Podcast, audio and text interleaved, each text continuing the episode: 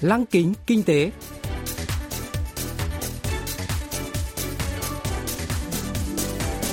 Xuân Trường xin kính chào quý vị và các bạn. Mời quý vị và các bạn cùng theo dõi chuyên mục Lăng kính kinh tế của Đài Phát thanh Quốc tế Hàn Quốc KBS World Radio phát sóng vào thứ Hai hàng tuần. Thưa quý vị và các bạn, chuyên mục tuần này gồm các nội dung chính như sau. Trong mục tiêu điểm kinh tế, mời các bạn nghe phân tích về thỏa thuận thương mại giai đoạn 1 giữa Mỹ và Trung Quốc. Phần cuối của chương trình sẽ giới thiệu về các doanh nghiệp Hàn Quốc hiện đang dẫn đầu trong việc đưa ra những ý tưởng đổi mới với niềm hy vọng sẽ dẫn dắt tương lai của nền kinh tế toàn cầu. Cụ thể, hôm nay chúng tôi sẽ giới thiệu với quý vị và các bạn về Eden TNS, doanh nghiệp tiên phong trong thị trường robot tự động hóa quy trình RPA.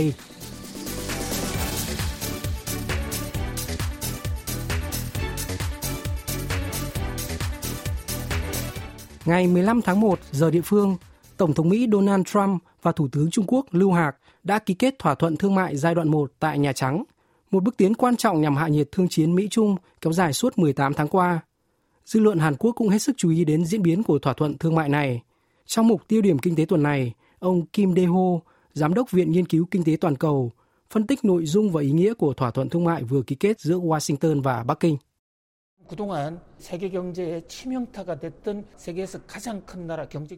Thỏa thuận thương mại lần này thực chất là thỏa thuận đình chiến giữa hai nền kinh tế lớn nhất thế giới. Lễ ký kết thỏa thuận tại Nhà Trắng tuần trước thực sự có ý nghĩa lớn bởi tranh chấp thương mại giữa hai nước đã giáng một đòn nghiêm trọng vào nền kinh tế thế giới và tổng sản phẩm quốc nội GDP toàn cầu. Nhiều ý kiến lo ngại cuộc chiến thương mại Mỹ-Trung có thể khiến tự do thương mại đình trệ, tăng cường chủ nghĩa bảo hộ mậu dịch do các nước đấu tranh vì lợi ích sinh tồn. May mắn là hai nước G2 đã tìm cách giải tỏa căng thẳng thương mại song phương, vốn khiến nhiều người lo ngại có thể leo thang thành một cuộc chiến thương mại toàn diện.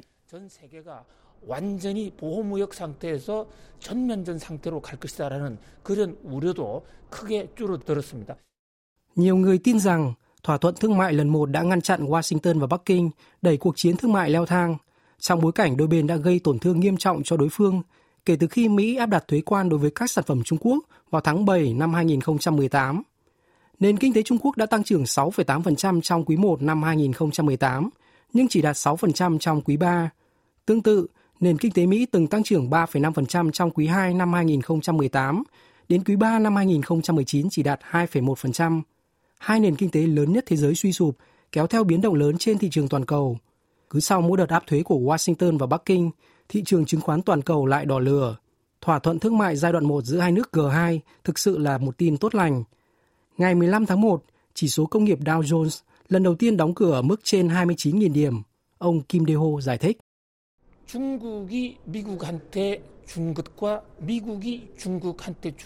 Theo thỏa thuận mới ký, Trung Quốc cam kết mua ít nhất 200 tỷ đô la Mỹ sản phẩm, dịch vụ của Mỹ trong 2 năm tới. Rõ ràng điểm này hướng đến vành đai nông nghiệp Trung Tây nước Mỹ, nơi nông dân địa phương ủng hộ Tổng thống Donald Trump. Đổi lại, Mỹ quyết định không gia hạn thuế quan đối với 160 tỷ đô la Mỹ hàng hóa Trung Quốc, đồng thời cắt giảm thuế từ 15% xuống còn 7,5% đối với 120 tỷ đô la Mỹ hàng hóa nhập khẩu khác. Tuy nhiên, Washington vẫn duy trì mức thuế 25% đối với 250 tỷ đô la Mỹ hàng hóa nhập khẩu từ Bắc Kinh. Các chính sách cắt giảm thuế quan tiếp theo sẽ được quyết định khi Trung Quốc bắt đầu thực thi thỏa thuận.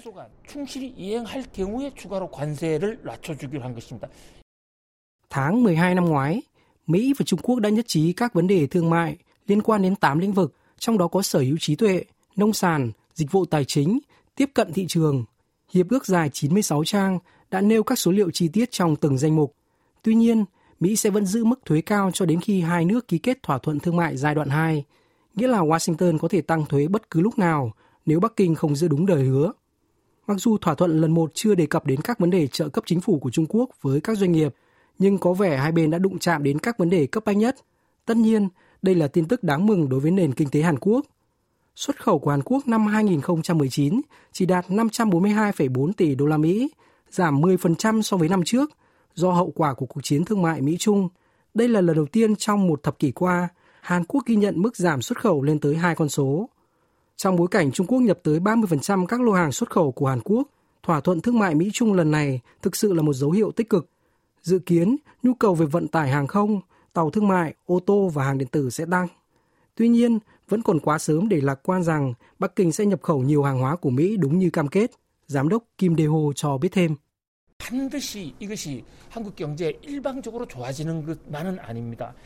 Thật khó để nói rằng thỏa thuận thương mại Mỹ-Trung sẽ đem lại lợi ích cho nền kinh tế Hàn Quốc trong tất cả các lĩnh vực. Bắc Kinh hứa nhập khẩu nông sản của Washington không phải là vấn đề đối với Seoul, nhưng hàng công nghiệp thì khác. Xuất khẩu chip bán dẫn của Hàn Quốc có thể bị ảnh hưởng. Ví dụ, Trung Quốc có thể chọn các nhà xuất khẩu chip bán dẫn như Intel của Mỹ thay vì Samsung của Hàn Quốc. Do đó, Seoul cần kiểm tra kỹ lưỡng xem mặt hàng nào sẽ nằm trong 200 tỷ đô la Mỹ hàng hóa Bắc Kinh dự định mua, từ đó đưa ra đối sách phù hợp.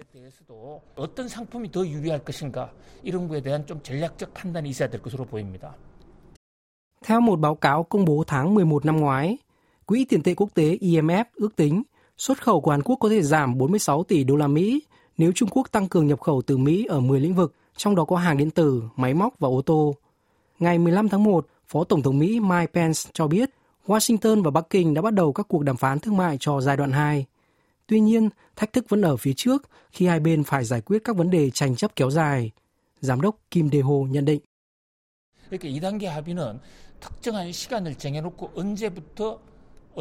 Sau lễ ký kết thỏa thuận giai đoạn 1, các cuộc đàm phán thỏa thuận giai đoạn 2 đã bắt đầu. Vấn đề vi phạm quyền sở hữu trí tuệ sẽ có thể được đặt lên bàn đàm phán.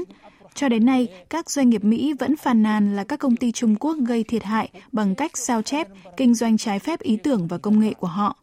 Theo thỏa thuận thương mại gần đây, Bắc Kinh đã nhất trí tăng cường các biện pháp bảo vệ quyền sở hữu trí tuệ vào đầu tháng 2. Ngoài ra, dự kiến hai bên sẽ tiếp tục cuộc chiến căng thẳng trên bàn đàm phán về các vấn đề trợ cấp của chính phủ Trung Quốc cho các công ty nhà nước, chuyển giao công nghệ bắt buộc, mở cửa thị trường ngành dịch vụ tài chính Trung Quốc và các chính sách tiền tệ của Bắc Kinh.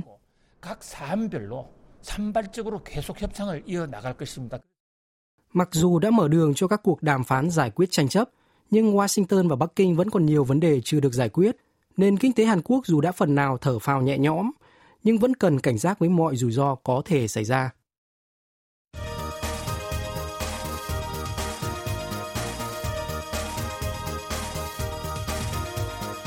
Tiếp theo chương trình là phần doanh nghiệp tiên phong trong kinh tế Hàn Quốc, giới thiệu những doanh nghiệp Hàn Quốc đi đầu trong việc tạo ra những ý tưởng mới, sở hữu công nghệ hàng đầu và hứa hẹn sẽ dẫn dắt nền kinh tế trong tương lai.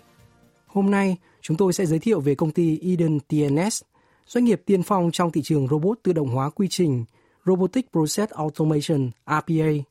Giám đốc Kim Yong Gi giới thiệu. 1988년도에 군대를 제대를 하게 됐어요. 그리고 이제 Sau khi hoàn thành nghĩa vụ quân sự năm 1988, tôi quyết định gia nhập một doanh nghiệp công nghệ thông tin bởi tôi từng học chuyên ngành kỹ thuật điện tử. Tôi đã làm việc 10 năm tại công ty máy tính nổi tiếng Sambo Computer và 13 năm tại Hewlett-Packard Hàn Quốc. Trong thời gian này, tôi đã nhen nhóm hy vọng kinh doanh riêng và thành lập công ty Eden TNS năm 2009. Trong 7-8 năm sau đó, chúng tôi chuyên phân phối các sản phẩm nhập khẩu về thiết lập hoạt động công nghệ thông tin. Tuy nhiên, tôi nhận thấy khó có thể mở rộng thị trường theo hướng này, nên đã chuẩn bị chuyển hướng vào năm 2016. Chúng tôi thành lập phòng nghiên cứu giải pháp công nghệ thông tin năm 2018 và một năm sau tung ra giải pháp mang thương hiệu riêng, nhân kỷ niệm 10 năm thành lập công ty. IT Infra Solution 기업이라고 보시면 되겠습니다. 60% nhân viên của Eden TNS là kỹ sư. Với nền tảng công nghệ vững chắc, Eden TNS đã trở thành đối tác của các công ty toàn cầu như HP, Lexmark, đạt doanh số bán hàng 18 triệu đô la Mỹ mỗi năm. Không bằng lòng với vị thế đã đạt được, Eden TNS đã tìm kiếm thách thức mới bằng việc phát triển các giải pháp liên quan đến robot tự động hóa quy trình RPA. Ông Kim Yong-gi chia sẻ. 현재 국내에는 아마 해외 브랜드가 먼저 들어와 있고요. 한 2017년도부터 국내에 들어온 걸로 알고 있습니다. Theo tôi được biết, 4 doanh nghiệp nước ngoài đã thống trị thị trường robot tự động hóa quy trình RPA kể từ năm 2017. Thực ra khi đó, chúng tôi đã phân phối các giải pháp nhập khẩu tại Hàn Quốc. Tuy nhiên, tôi cho rằng chúng tôi có thể phát triển sản phẩm riêng thay vì dựa vào các nhà cung cấp nước ngoài. Với mục đích thay thế nhân công bằng robot, RPA đòi hỏi các dịch vụ đi kèm và hậu mãi. Các sản phẩm nhập khẩu dù được chào giá thấp để dễ dàng thống trị thị trường giai đoạn đầu, nhưng chi phí bảo trì rất cao. Ngược lại, giải pháp của chúng tôi có giá cả phải chăng, chi phí bảo trì thấp, giảm thiểu sự phụ thuộc của khách hàng và các đối tác nước ngoài. Nhờ đó, năm ngoái, chúng tôi đã ký được hợp đồng 2,7 triệu đô la Mỹ với các công ty lớn. Tôi cho rằng doanh số năm nay có thể đạt từ 9 đến 13 triệu đô la Mỹ.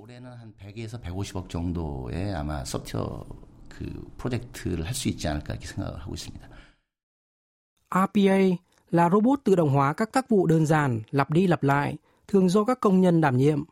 Chẳng hạn, để quản lý sổ sách bán hàng, các công nhân phải nhập số liệu mua hàng sau mỗi lần giao dịch và làm thủ tục quản lý hóa đơn. Với giải pháp RPA, tất cả các hóa đơn có thể được quản lý chỉ bằng vài cú nhấp chuột. Còn với quá trình sàng lọc hồ sơ ứng tuyển, RPA có thể tự động kiểm tra điểm tổng kết, điểm ngoại ngữ của các ứng viên và đánh giá chúng. Chẳng hạn, công ty thép hàng đầu Hàn Quốc POSCO đã có thể rút ngắn thời gian sàng lọc hồ sơ xuống còn 3 ngày thay vì hơn 2 tuần với cách truyền thống nhờ giải pháp tự động hóa quy trình bằng robot. Ngoài ra, RPA còn loại bỏ các sai sót do sơ suất của con người. Với những lợi ích đó, robot tự động hóa quy trình đang nhanh chóng được triển khai rộng rãi tại Hàn Quốc, đặc biệt trong bối cảnh chính phủ áp dụng chế độ thời gian làm việc tối đa 52 giờ một tuần. Giám đốc Kim Yong Gi cho biết.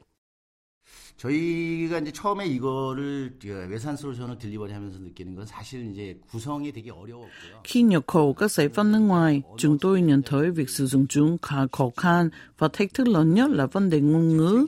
Do đó, chúng tôi đã phát triển hệ thống ngôn ngữ riêng và đã đăng ký bằng sáng chế vào tháng 10 năm ngoái.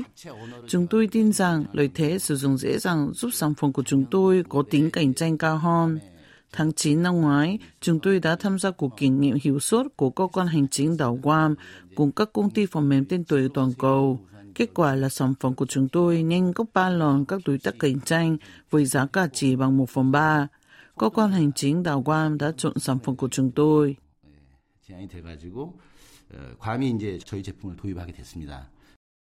Dễ sử dụng là một điểm nổi bật của sản phẩm của Eden TNS.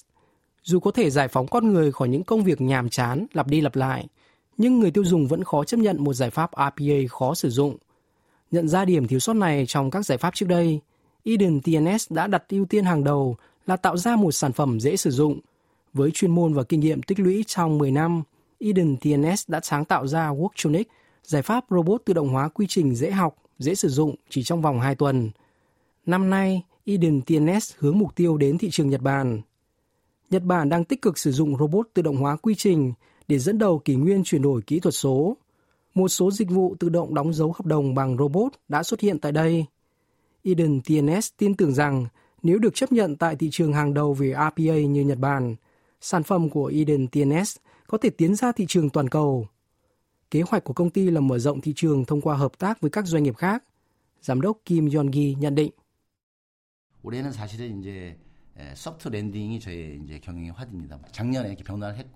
Năm ngoái, chúng tôi đã phát triển giải pháp RPA. Sang năm nay, chúng tôi dự định ổn định doanh số bán hàng, thực hiện chuyển đổi phần mềm giữa RPA và giải pháp truyền thống. Để đảm bảo doanh số bán hàng, chúng tôi còn tích cực đáp ứng nhu cầu cải tiến sản phẩm. Rõ ràng một doanh nghiệp nhỏ như chúng tôi rất khó thành công nếu hoạt động một mình. Tôi luôn nhắc nhở nhân viên bằng câu chuyện một bầy linh cẩu châu Phi có thể dễ dàng bắt mồi hơn một sư tử tuần lẻ. Tương tự, chúng tôi sẽ kết hợp với một số đối tác để nâng cao năng lực công nghệ. Năm nay, chúng tôi sẽ xâm nhập nhiều thị trường nước ngoài hơn thông qua hợp tác với nhiều doanh nghiệp khác. Trong thời đại một người, một robot tương tác, dự kiến robot tự động hóa quy trình sẽ được sử dụng thường xuyên như các công cụ văn bản Microsoft Excel. Để bắt kịp làn sóng chuyển đổi này, Eden TNS đang xây dựng tinh thần hiệp đồng mạnh mẽ. Nếu mạng lưới liên kết mở rộng hơn, công nghệ robot tự động hóa quy trình RPA Hàn Quốc chắc chắn sẽ được công nhận trên thị trường toàn cầu.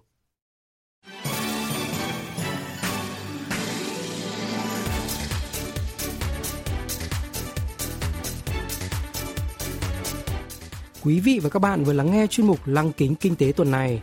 Cảm ơn quý vị và các bạn đã quan tâm theo dõi. Xin kính chào tạm biệt và hẹn gặp lại trong chương trình tuần sau.